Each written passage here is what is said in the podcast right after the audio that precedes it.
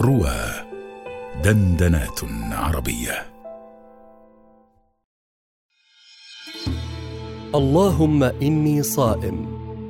للبروفيسور محمد جمال صقر مع معتز صقر على رواه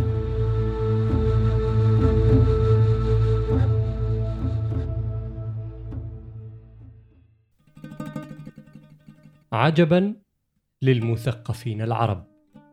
وكل أمرهم عجب. ينصر بعضهم الفصحى على العامية وينصر بعضهم العامية على الفصحى. ولو عرفوا جميعا موضع كل منهما لنصروهما معه. هل بين العامية والفصحى ما بين أنصار هذه وتلك؟ ام كيف يتعايشان؟ بل أزيدك. ينبغي لكل واحد منا أن يتعلم ثلاث لغات. لن أقول لك خمس لغات كما كان أستاذ ابنتي يقول لها. كان يقول لها يا بد أن يتعلم كل واحد منكم خمس لغات. آه أن يتعلم لغة أمه وهذه يتعلمها من قبل أن يولد أصلا. يسمع أمه من قبل وهو جنين. وأن يتعلم لغة أمته وأن يتعلم لغة العالم. أن يتعلم لغة أمه وهذه يتعلمها على رغمه. هتتعلم يعني هتتعلم يتعلمها آه، في بطن أمه. لهذا إذا ما ولد فسمع صوتها ارتاح إليه لأنه عرفه من قبل. وأن يتعلم لغة أمته التي ينتسب إليها ويحمل آه، مجدها على كتفيه. وأن يتعلم لغة العالم التي يكلم بها الناس في العالم. كانت العربية هي لغة العالم في وقت من الأوقات. فصارت الإنجليزية الآن هي لغة العالم وربما تغيرت الأحوال. المهم أنه لا غنى بأحد عن هذه اللغات الثلاث. فكيف إذا كيف؟ يعني الأمر الآن أوسع مما تخيلت. فلا تلغي واحدة واحدة بل لكل مقام مقال. لكل مقام مقال. تتكلم العامية في موضعها والفصحى في موضعها والعالمية في موضعها. هل يجوز أن تكلم آه،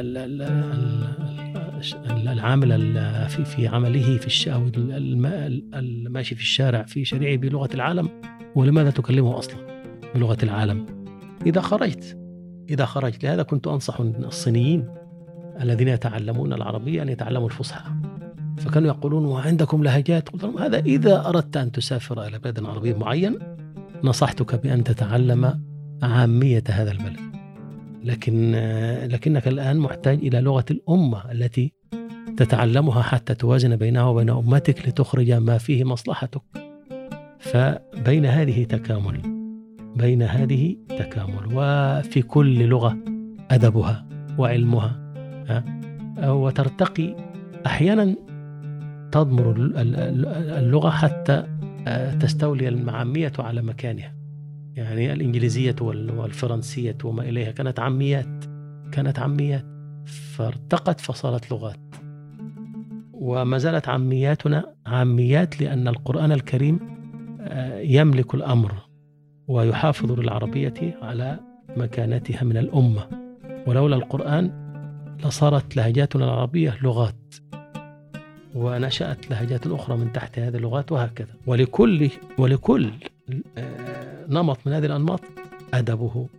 يعني كما تعرف للعامية شعرها للفصحى شعرها للإنجليزية شعرها ولكل منها آه، مجدها وتراثها وكذا. فالخير في أن تعرف لكل شيء قدره.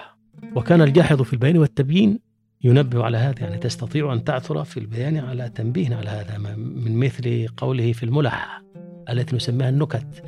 إذا كانت بالعامية وجب أن تقولها بالعامية. وكذلك في مثل قوله حين حينما كان ينصحك إذا ما كلمت البدوي أن تكلمه بما يناسبه أن تتكلم كلاما فصيحا في مكان في في أن تتكلم باللغة في مقام اللغة بالعامية في مقام العامية وبالعالمية في مقام العالمية وهكذا.